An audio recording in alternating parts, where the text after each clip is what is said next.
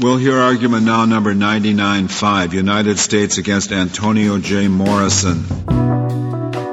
Hey everyone, this is Leon from Fiasco and Prologue Projects.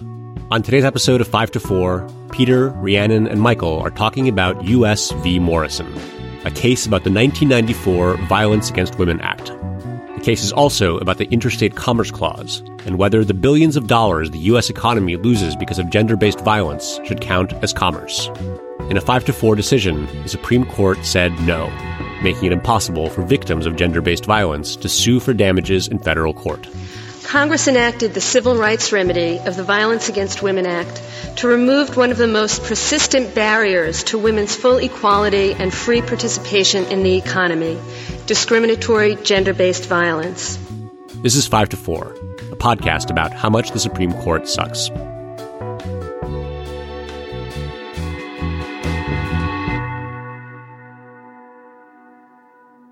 Welcome to 5 to 4, where we dissect and analyze the Supreme Court cases that have caused our freedoms to fade away like the colors of a painting in the sunlight. I am Peter, here with Michael. Hey, everybody. And Rhiannon. Hi. Hello. I thought that intro was strangely beautiful. Uh, Interesting that you say it about your own writing, but yeah, sure. Very strong imagery. Right. That's right. Um, today's case is U.S. v. Morrison. Uh, this is the case about the Commerce Clause, Woo. but also violence against women. Uh, this is a case about the intersection of commerce and violence against women. And we will clarify momentarily. Uh, in 1994, Congress passed the Violence Against Women Act, a bill co sponsored by Joe Biden that provided funding for the investigation and prosecution of domestic violence and allowed victims of domestic violence to sue for money damages in federal court. There's one thing you have to understand about the Constitution for this case. The federal government can only do things the Constitution specifically says it can do. So every time Congress passes a law, it has to explain in the law where in the Constitution it says that they have the power to pass that law. Yeah. One thing that the Constitution says Congress can do is, quote, regulate commerce among the several states. This is known as the Interstate Commerce Clause, or just the Commerce Clause. The idea is very simple. If something concerns the economy of one state, that's the state's business, and the federal government can't pass laws about it. But if something concerns the economies of multiple states, then that is a federal issue. Makes sense? Should be simple enough. Sure. The idea is that as soon as economic activity crosses state lines, it's now a federal concern that can be regulated by the federal government. But the contours of this have been a legal battleground for many years because, especially as economies have grown uh, more complex and expanded, it's become less and less clear when economic activity can be said to occur solely within a state as opposed to among multiple states. And conservatives who do not want to see a powerful federal government have long been arguing that we should read this very narrowly so that Congress cannot pass too many sweeping laws. Yeah. This case is one of the many times that conservatives on the court have made up a new and arbitrary rule to try to limit the ability of Congress to legislate with the goal of hampering progressive legislation. So, we're going to talk about um, the Violence Against Women Act, what Congress is trying to do, and how the court interferes. And we're also going to talk about this much bigger picture concept uh, about the scope of the federal government's power under the Commerce Clause, uh, which is a trip into one of the most heated, pedantic, and pseudo academic debates in the legal world. I'm excited, guys. This is like my wheelhouse. Michael's got something to say. so, one note we should make here up top is that the connection between violence against women and the Commerce Clause is obviously not really intuitive if you're not a lawyer. But bear with us, we will get you there. Uh, the gist of it is that gendered violence drives down women's participation in the economy and costs the economy billions of dollars a year. Yeah. That's right. Women turn down jobs because of the threat of violence. They miss out as consumers because of partners who control their finances, on and on and on. And the scope of the impact of all this gendered violence crosses state lines. Yeah. All of this was documented by Congress and used as their justification for passing the law. Uh, and we'll we you know we will uh, give this a little more color as we go on. Right. So VAWA, like Peter said, was passed in 1994. Whoa, whoa, and whoa, whoa, whoa! Can't just bust out an acronym like that. I thought you said it. I didn't say VAWA. I'm not in the know like that. okay, so VAWA, which is the Violence Against Women Act, like Peter said, was passed in 1994, and it was actually passed after four, more than four years of congressional deliberation, uh, with numerous hearings and fact-finding proceedings leading up to passing the law. And you know, this was congressional deliberation that explored the national problem of violence against women. In passing VAWA, Congress called domestic violence, quote, a national tragedy played out every day in the lives of millions of American women at home, in the workplace, and on the street.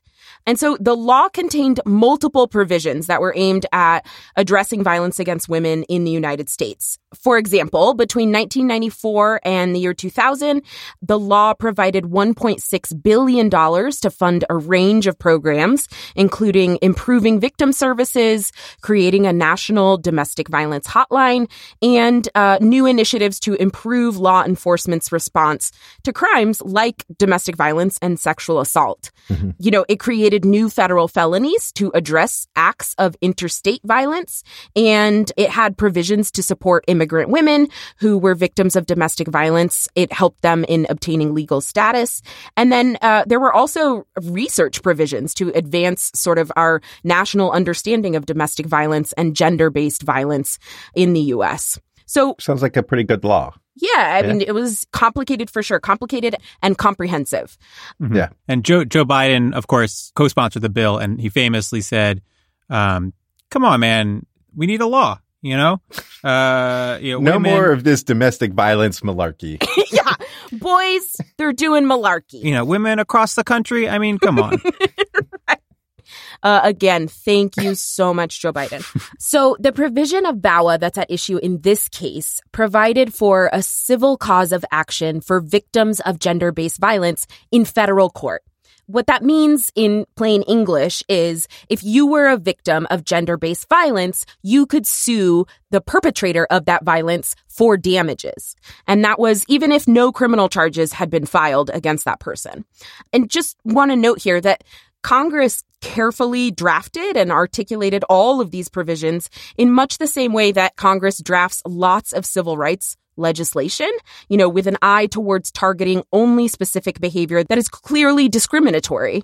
And it did so after hearing tons of testimony about the ways violence against women interfere with women's full participation in the economy and public life. And it did so after hearing about the discriminatory manner in which states have treated gender based claims historically. Mm-hmm. So Congress concluded after all of this testimony, after all of this fact finding, that states weren't doing a good enough job at addressing gender based violence. And so it created this, this cause of action. Mm-hmm. So we have that uh, sort of statutory background. That's the status of the law at this time. So turning to the facts of this specific case. What happened was just months after VAWA was passed and enacted in the fall of 1994, a freshman at Virginia Tech named Christy Brzonkala reported that she had been repeatedly sexually assaulted by two fellow students, Antonio Morrison and James Crawford. Uh, Morrison and Crawford were members of Virginia Tech's football team, and according to Christy Brzonkala's reports, they gang raped her in her dorm room some 30 minutes after the three of them met for the very first time. Jesus. And so uh, she reported this uh, sexual assault to the school, and Virginia Tech conducted disciplinary hearings. Um, as a result of those uh, school led hearings, Morrison was suspended, and Crawford ended up not being disciplined. Actually, in fact, eventually, after an appeal, Morrison's suspension was overturned. Um, local law enforcement didn't really do anything with Brzonkala's report either. A grand jury did not indict them for criminal charges, so no criminal charges were filed against either Morrison or Crawford. And meanwhile, Brzonkala became increasingly depressed and uh, in fact, she attempted to commit suicide. Eventually, she withdrew from Virginia Tech. And, you know, with no help or support from local law enforcement or the school, Brzonkala eventually filed suit in federal court. Now, she brings two cases. She sued Virginia Tech, the school, under Title IX. And we won't discuss that here. That's a different case. It's a different law. Um, but she also sued Morrison and Crawford individually under this new provision of VAWA that had just been enacted. So when the Fourth Circuit Court of Appeals ruled on Brzonkala's case, they said that her lawsuit couldn't go forward because this part of VAWA was unconstitutional. And Brzonkala appealed to the Supreme Court. Mm-hmm. You'll notice that the case is called U.S. v. Morrison. That's because the federal government actually intervened to defend VAWA. So they became a party to the case. And um, that's how you get U.S. v. Morrison. Mm-hmm. So Congress has passed the Violence Against Women Act, VAWA, which allows women to sue in federal court. And they say that they had the power to do this, to pass this law, because the Constitution allows them to regulate interstate commerce. And as their law explains in detail, violence against women has a widespread impact that substantially affects interstate commerce. For example, you have the various ways in which domestic uh, violence impacts women's ability to find employment or to engage in the workforce and impacts their productivity. These are all things that uh, we'll talk about in a bit that Congress uh, finds. But the. Supreme Court says, no, you can't do that because violence against women isn't itself really economic activity. It's not really commerce. And so that doesn't count as something you can regulate. Uh, I want to also note there's an equal protection argument. Congress says that they also have the power to pass this under the equal protection argument. We'll touch on this later. It's a complex and academic topic, but I don't want the nerds to think that I'm ignoring it. We're going to get to it. We'll get to it right. at the end. All right, relax. yeah. Do not yell at us. Or we'll yell back. That's right. you want to like that. So, to make sure we're all on the same page here, the Constitution again has this clause called the Commerce Clause. And basically, the rule, the legal rule, is that the states can regulate economic activity that happens in their states. But if there's economic activity that happens across multiple states, then the federal government regulates that. But what exactly it means for commerce to be taking place solely in a state as opposed to in multiple states has become less clear as economies have become more complex. Back in the day, it might have been relatively simple. At the time of the founding, uh, there were two basic types of businesses uh, agriculture and prostitution. and this is not based on a lot of research. I'm just kind of eyeballing this. Uh, so there would be a guy in your town with like a beefsteak tomato farm. And he would go to the town center to sell them, and you would buy 14 of them so that each member of your family, which had 14 people in it, could eat a single beefsteak tomato for dinner. And, and the farmer could sleep with a prostitute. and the farmer would use that money to go to the brothel or the house of ill repute nearby, right. and he would he would have sex with a prostitute. Right. Right. All of that is happening entirely within your state. So the federal government right. can't regulate that. But if uh-huh. the tomato farmer crosses state lines to sell his tomatoes, then the federal government is allowed to regulate that. Sure. Same applies to your basic prostituting operations. sure. right. But think about yeah. that tomato transaction now. You go to a grocery store to buy a tomato. That grocery store's headquarters is probably in another state. Yeah. It right. probably has uh, operations across multiple states. It probably uses technology that sends data across multiple states. The workers might cross state lines to get to work, depending on where you are. The tomato itself has almost certainly crossed a state border. The development of the economy has meant that people and things and information are crossing state lines all the time. And what that means is that as the economy has developed, the federal government's power to regulate the economy has grown. Right, right. right. And and so in the 30s, the New Deal had resulted in all sorts of new federal laws. Uh, the Supreme Court started striking some of them down, claiming that the federal government was exceeding its power to regulate interstate commerce. In 1936, the court struck down federal reg- regulations on mining, uh, saying that mining was not commerce, uh, even though the commodity being mined was going to be sold across state lines. Dumb. That seems maybe a little pedantic, uh, but mm-hmm. conservatives mm-hmm. at the time were like really concerned about the size of the federal government during the New Deal and how it was going to explode. And uh, they were looking, you know, for anything they could find to uh, sort of rein that in. Yeah. Right. And so that's, you know, FDR, as a result, starts uh, applying political pressure to the court. He threatens to pack it with more justices in order to preserve his legislation. That's right. Uh, and the court, Get their asses, bro. yeah, that's right. Pack the courts. How's a little political power feel, huh? Good positive history in our country. um, and the court bent to that pressure Mhm. in a case called NLRB, the National Labor Relations Board v. Jones and Laughlin Steel. Right? Right. The court held that the federal government could regulate activities that had a substantial effect on interstate commerce. So not necessarily just like that transaction, but like anything that affects interstate Right. commerce. Yeah. And then for, you know, many decades after, basically up until this case, uh, and maybe just a few years before, uh, there were just no decisions limiting the federal government's power under the Commerce Clause. But during much of that time, the conservative legal movement was, you know, being built from the ground up. And Right. they were mad as hell about the fact that the federal government could regulate anything that impacts commerce, even if it's sort of indirectly so. You Yeah. know, they didn't like seeing the federal government uh, handed the keys to all this power, and it, especially since it's power that's you know historically been used to pass progressive legislation. Right. Yeah.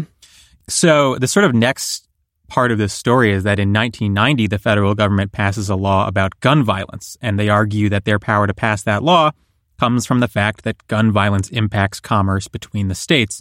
And in 1995, for the first time in nearly 60 years, the Supreme Court strikes down a federal law under the Commerce Clause.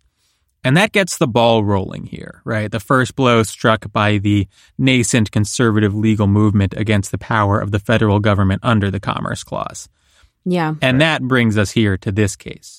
Guys, I just feel like I'm really being uh, brought back to 1L con law. Mhm. This is a Mhm. blast from the past, all these cases that we're talking Yeah. about. Did you guys spend like half of con laws talking about the Commerce Clause? Yeah, by con law was mainly Commerce Clause and uh, equal protection, Fourth Amendment, Uh-huh. fundamental rights stuff. I zoned out uh, for most of con law.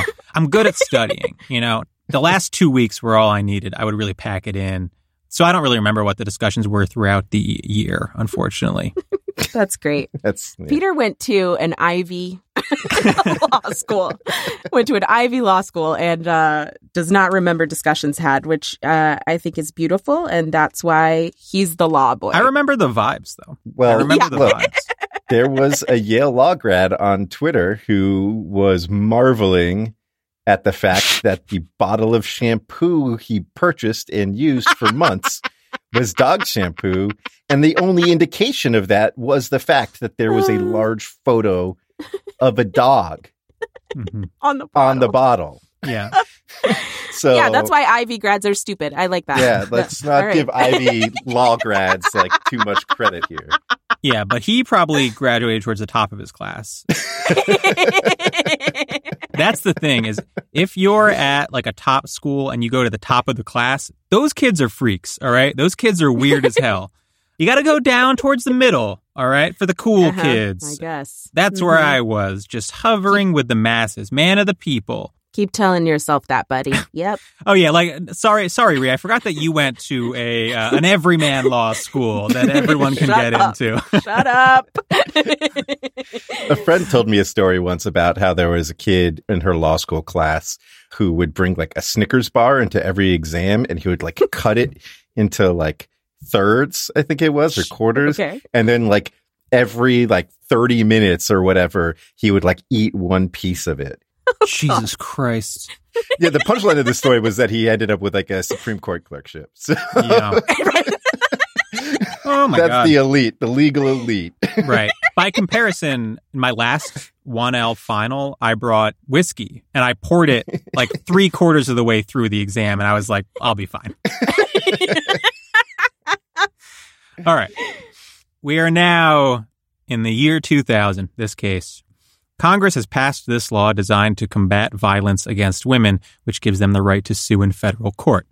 Like I mentioned, when Congress passes a law, it needs to point out what part of the Constitution gives it the authority to pass that law.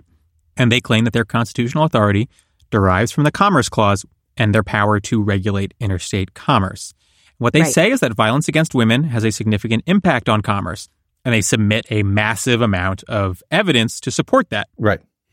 So just to cut in, uh, you know, Rhiannon said that Congress spent four years uh, developing this and holding hearings and just to go over some of their findings, Yeah. sort of substantiating this link between gendered violence and interstate commerce. Um, They found that it's like billions of dollars a year in lost productivity and wages for a variety of reasons. Uh, 50% of rape victims end up losing their jobs.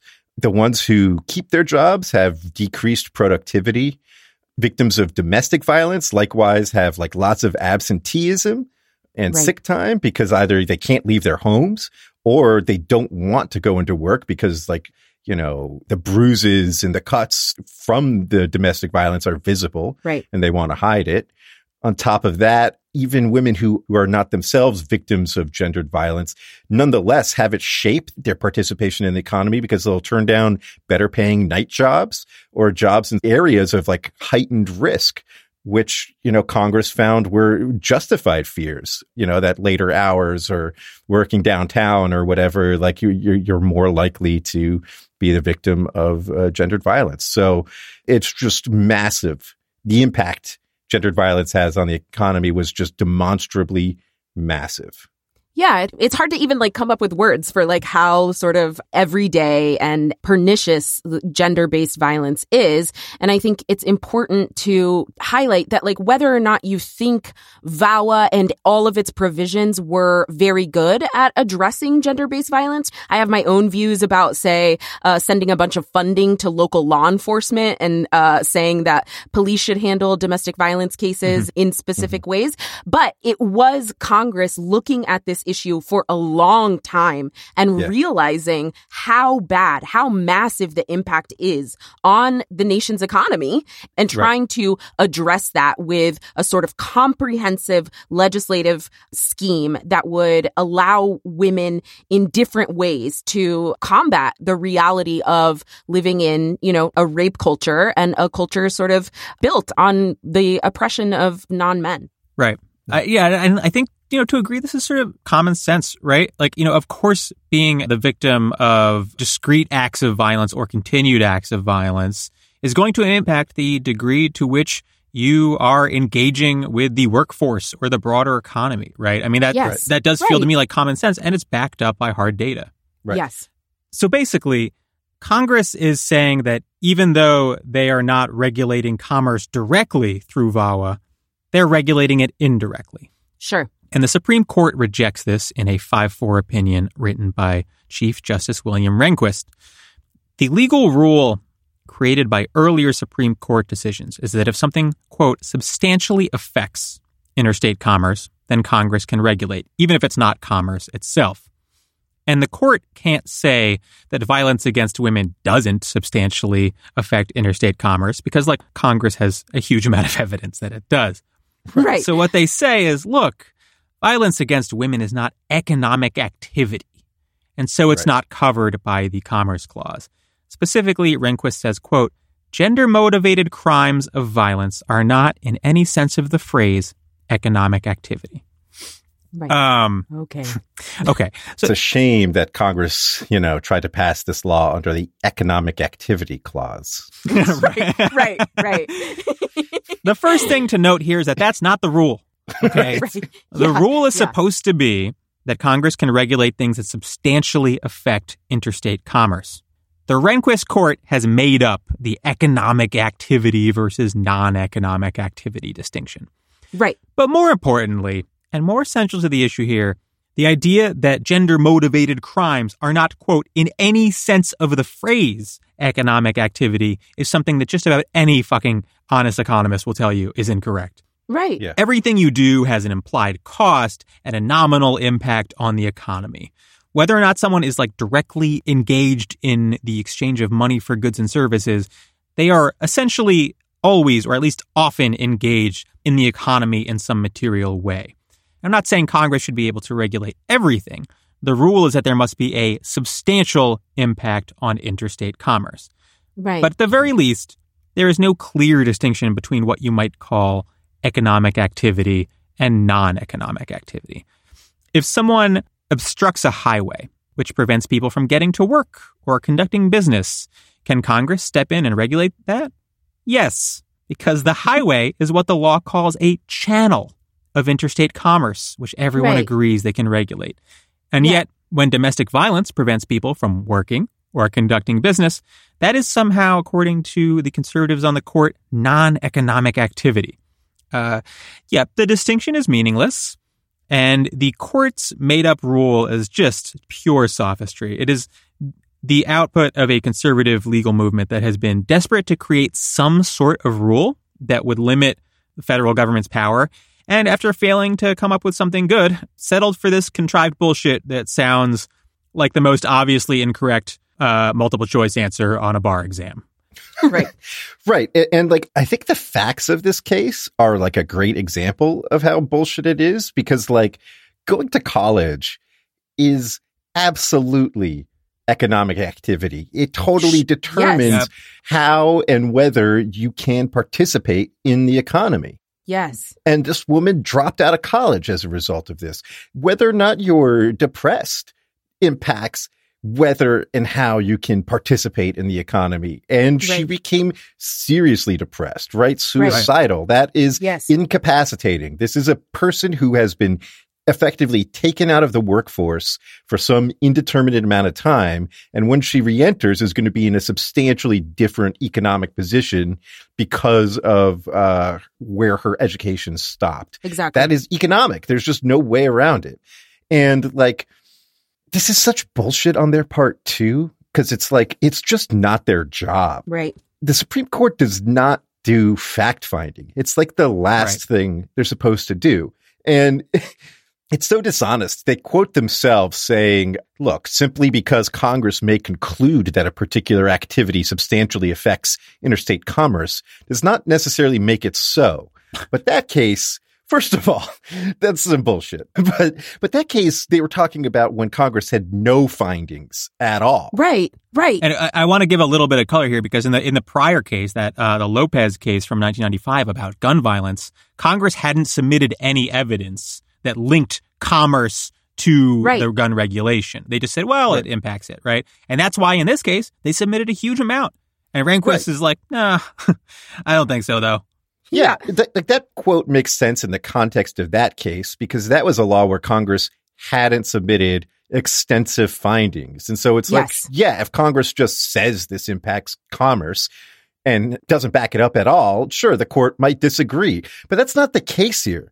The case here is that Congress had substantial, like overwhelming evidence that this greatly impact interstate commerce. Right. And the court was just like, nah. And this is like, we've seen this in other cases we've discussed in like Shelby County v. Holder with the Voting Rights Act, where mm-hmm. Congress submitted, you know, months of finding from hearings and studies and, and all this you know, thousands of pages about like why their formula was correct. And the Supreme Court was like, no, Right. I just Yeah. disagree. And Right. it's it's just the height of judicial activism. It's the height of judicial lawmaking, of usurping Congress's role in legislating. And like, you know, we talk about the importance of like recognizing that courts do that, but it's just so important to call out when like the conservatives who supposedly hate that stuff are like Right. engaging in it so egregiously, which they are here. Right, exactly. And I think this case also shows how the Rehnquist court viewed violence against women like this exclusively domestic private issue Yeah. rather than a society wide problem that warrants public government involvement, right? Right. Which is what Congress showed. Like Michael, you talked about like the facts of Christy Brzonkala's case showing that absolutely she was participating in economic activity and how gender-based violence took her out of that mm-hmm. economic activity. Right. What Congress did in passing the law and holding all of these hearings was showing how widespread exactly Christy Brzonkala's case was Right. that it was happening across the country and having a significant impact on the economy. And so the perspective from the Rehnquist court that violence against women women is just like this private matter that that happens at home, that's significant because it influences how federal and state powers work together on an issue. Mm-hmm. Like if something is a purely domestic issue, if it's purely a private problem, or at most a problem that is um, already addressed by like state criminal law or, or local law enforcement, then that's not an issue that the federal government has the power to regulate or influence. You know, that's outside the scope of the federal government's power and Congress's lawmaking ability, mm. sure. But it's important to highlight that like this is a misogynistic viewpoint to deny how widespread and toxic and deeply pernicious violence against women is. And that's what's predicating this argument about federal versus state power, right? In minimizing how damaging and dangerous the reality of domestic violence is, the Supreme Court sort of gets to shoehorn in this conservative viewpoint on federalism. Right. Yeah, no, I think that's exactly right, Ree. And um, I think it's like very endemic to like the conservative worldview where uh, they sort of reject systemic explanations and systemic approaches to things and try to make everything this like sort of atomized individual inquiry, right? Like racism is a question of what's in your heart. And right, right. yeah, you know, yeah. like it's something you see consistently across sort of domains yeah. uh, in conservative legal thinking. And so you see it here where like domestic violence, the idea that that's some like big nationwide issue, like a larger cultural and institutional issue that requires big legislation to ameliorate and to fix is just something that they like flatly reject. Yeah. yeah. It's it's a core tenet of conservative right. politics that you reject the structural problem and right. reframe it as an individualized problem. It's like unemployment, right? right? When unemployment spikes, is that a structural problem that needs to be addressed with uh, broad, sweeping legislation? No, no, no. Uh, no it's, it's, lazy people. Right.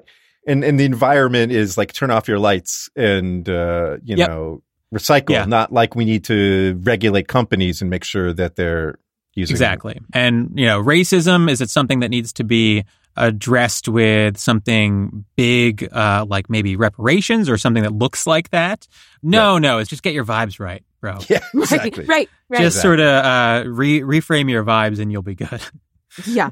So again, we have the conservative court here saying that Congress can't regulate domestic violence in this way by making up this sort of fictional distinction between economic and non economic activity. And, and, they're saying, well, domestic violence, that's non economic activity. And the fact that the conservatives essentially made up a new and arbitrary rule to limit the power of the federal government to pass laws is very telling. The Constitution says that the feds can regulate commerce between the states. Like I mentioned, back in the day, that might have meant only a few things. But in the modern economy, it means a huge amount. People, goods, data, all crossing state lines constantly. Absolutely. And that means yeah. that the federal government's power has grown. And Conservatives don't like this because historically, the feds have used that power to pass progressive legislation.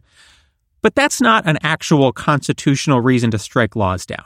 They're just frustrated with the reality here, the reality of the implications of the Commerce Clause. And so they're engaging in what they claim to hate, right? Judicial policymaking. And this opinion is rife with it. Rehnquist is basically saying, well, look, if the federal government can regulate everything that substantially impacts commerce, they're going to have too much power. And it's like, well, that's not really your job to decide. That's right. not the court's role. How many times have we heard the conservatives basically say, well, whether or not this is good policy is irrelevant. Our job is just to correctly interpret the Constitution. Uh, and yet here they are, oddly rejecting that train of thought when the outcome is something that benefits the left. Yes. Right. They're actively doing living constitutionalism, the very thing that originalists claim to hate. Living constitutionalism is the idea that our understanding of what the Constitution means should evolve over time. Uh, right. And that's what they're doing here.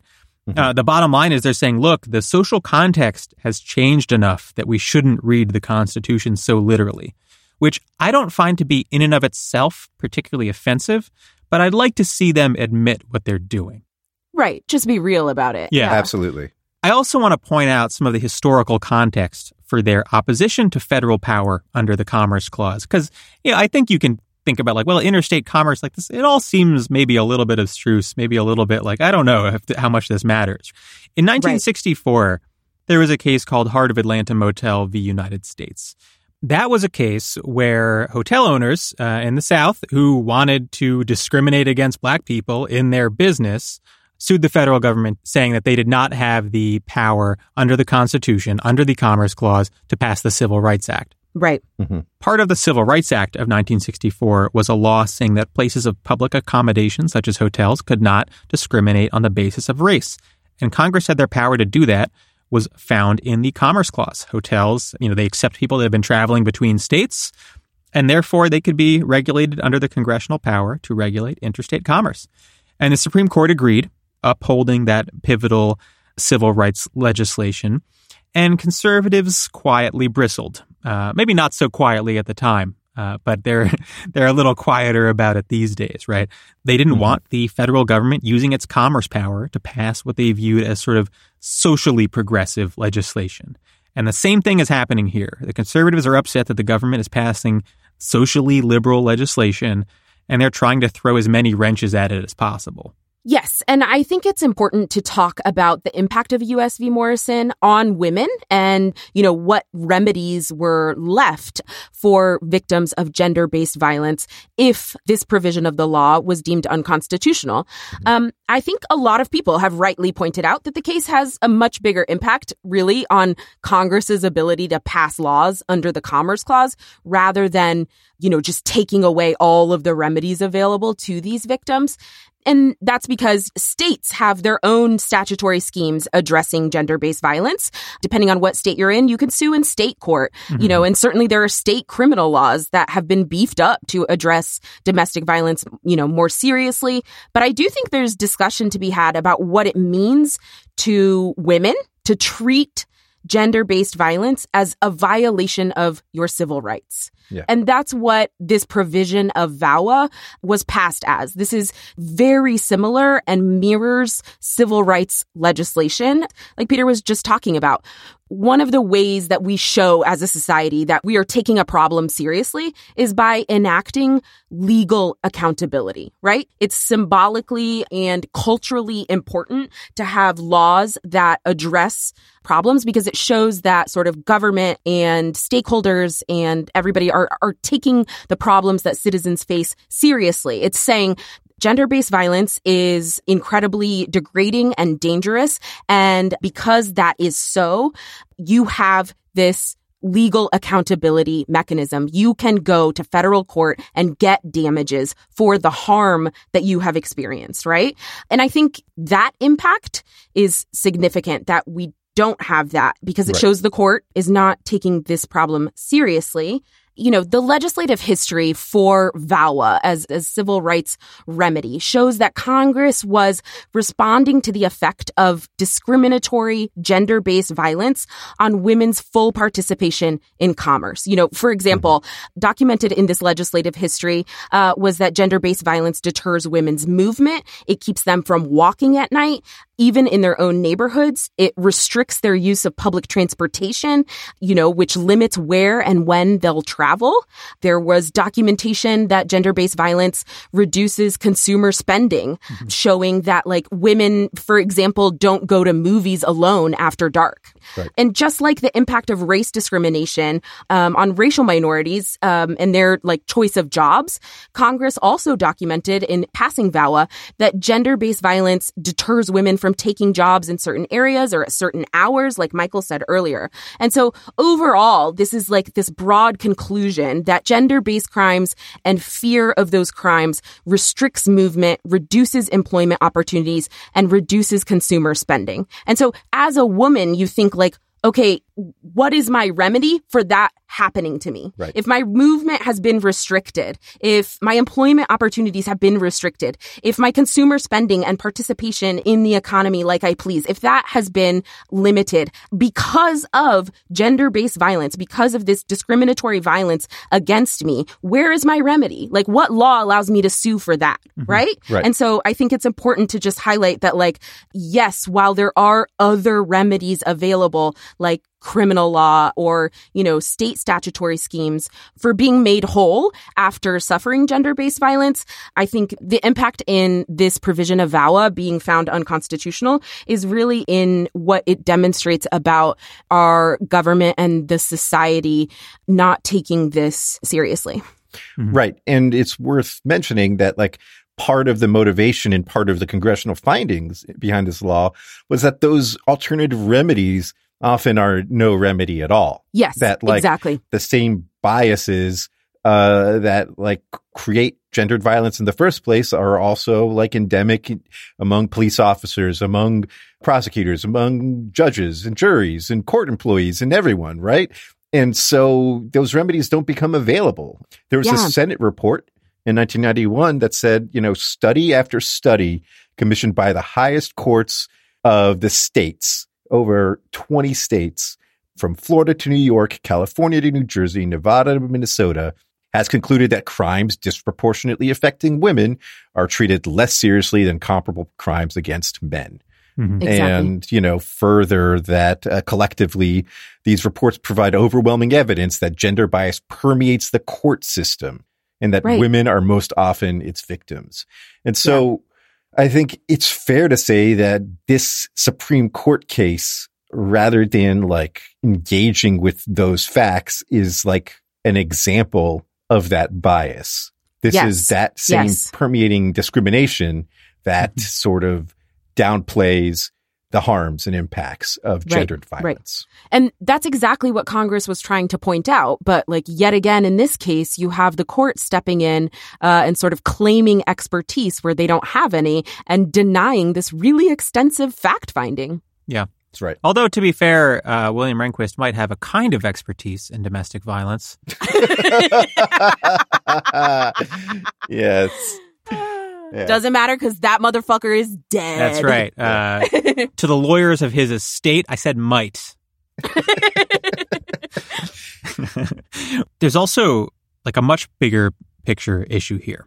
Uh, yeah. The impact of this case is not limited to domestic violence issues. Like right. we said, Congress has historically used its commerce power to pass progressive legislation from the labor rights laws of the New Deal to the Civil Rights Act, uh, and then in the 90s to guns and domestic violence regulations. What right. the conservatives are doing in this case is arming themselves. Yeah. They're giving themselves a weapon to wield against progressive legislation in the future. And we've already seen it used. Our 6th mm-hmm. episode was about NFIB v. Sebelius, a case about Obamacare. And there we explained how the court claimed that the federal government did not have the power to regulate aspects of the insurance market. The stakes here are huge. If yeah. and when Congress ever steps up and passes Green New Deal legislation, for example, there's almost no question that aspects of it will be challenged under the Commerce Clause. The conservatives have taken their control of the court over the last several decades and turned it into a bulwark against progressive legislation, right. really usurping Congress's ability to pass laws and yeah. placing it in the hands of five and now six conservative justices. Right. When we were preparing for this episode, we talked about this case as sort of like one of the first instances of like the conservative court really starting to flex its muscle. Yeah, yeah. exactly. And Absolutely. I think that's a good way to understand it is them sort of being like, you know what? We can fuck with them. Right. right. you right. know? Yeah. We have right. some power now and we can use it. Yeah. Now, before we uh, wrap up, I want to mention one thing. I mentioned earlier that there's a second justification that Congress had for the Violence Against Women Act, and that's the Equal Protection Clause. Congress mm-hmm. says, hey, the 14th Amendment has a clause that says that everyone must be treated equally under the law. And so we're passing this law to further the equal treatment of women. And the court rejects this. And what it says is that the Equal Protection Clause prevents states from treating citizens unequally, but that's it. It does not allow the federal government to pass laws to further the cause of equality. This is itself a very academic discussion that we don't need to get into and we don't have the time to get into. But I just wanted to point out that it's another area where conservatives have tried to arbitrarily limit progressive legislation, this time by limiting the scope of the Equal Protection Clause and what its implications are. The view being espoused by the conservatives here is very commonly accepted among lawyers, but it's actually very shaky and ahistorical. And again, don't want to get into too many details, But uh, Kermit Roosevelt, a professor at Penn Law who clerked for Souter, who wrote the dissent in this case in U.S. v. Morrison, uh, when this case came down, published a compelling article titled Bait and Switch Why United States v. Morrison is Wrong About Section 5. The article is worth a read, especially if you're a law student or a lawyer. Um, only if you're a law student or a lawyer, I'll say. I, I can't subject everyone else to this. Um, because it's a good example of how conservatives have kneecapped the possibility presented by the Equal Protection Clause, which we've harped on on this podcast. The Equal Protection Clause is a part of the Constitution that says that the law must treat everyone equally. And Right. if you are on the left, you have to look at that and think that if we want a constitutional basis for a better world, a better country, Right. there it is, staring us right in the face. Yeah. Everything that we believe in is Right. laid out right there. And conservatives saw that before anyone. And for 150 years, they've been working to arbitrarily narrow it to the best of their ability. And if we want, uh, as leftists, as people on the left who want to um, use the law as a weapon for equality and for justice, if you want to have a, a legal argument that you can lay out in defense of what we believe, it has to center around the Equal Protection Clause. And that's why, although, you know, I think it's probably too technical and academic of a discussion to get into here, but I couldn't ignore it entirely in this episode because I think it's important to point out the various ways in which the conservatives have hampered the cause. Worth noting um, that this is a project that spans the entire Constitution, and every clause that might give Congress power to pass progressive legislation, conservatives will push back against and argue that it's limited for whatever arbitrary reasons they can come up with. That's right. Yep. And so I want to hit a point that uh, Souter makes in his dissent. We've talked a lot about the record that uh, Congress amassed here. And the point he makes is that it's actually bigger and more comprehensive than the historical record supporting the Civil Rights Act, Right. which just goes to show like how thorough this was. You know, I mentioned earlier that there were 20 states doing gender task force um, reports as a part of this Yeah. it was just such a massive, massive project. And this law was the output of that project. And, you know, the court is looking at that and saying, no. Right. you know, Right. Yeah. No. and, and like, I think it's just worth emphasizing that that's really what this is. You know, this isn't objective and this isn't the court being constrained by the view of the founders or the text of the Constitution. Right. right This right. is their exactly. biases and their own attitudes about women dictating the outcome Mhm. of this case. Right. You know, this is one of those cases where, you know, what explains it better? What explains the conservative view of the Violence Against Women Act better? What explains the conservative view of the Commerce Clause better?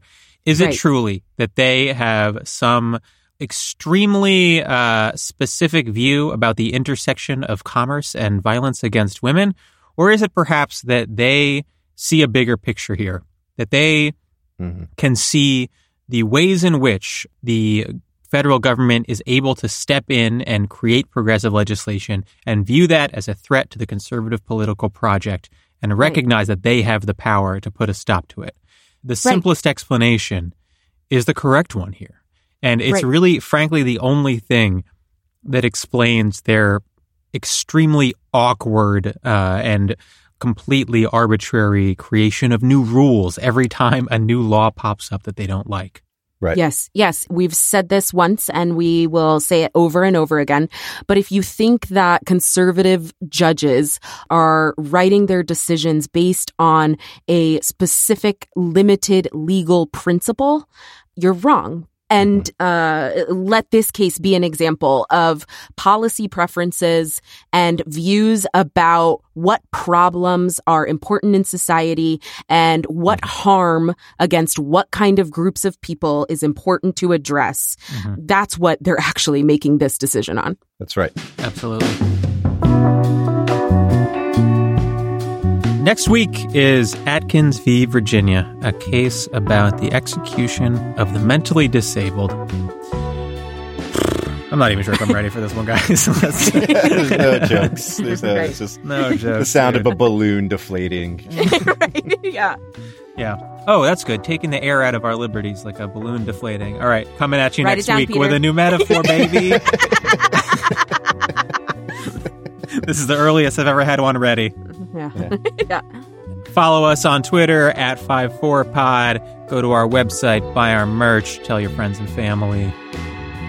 5 4 is presented by Prologue Projects. This episode was produced by Katja Kumkova with editorial oversight by Leon Neyfakh and Andrew Parsons. Our artwork is by Teddy Blanks at Chips NY, and our theme song is by Spatial Relations.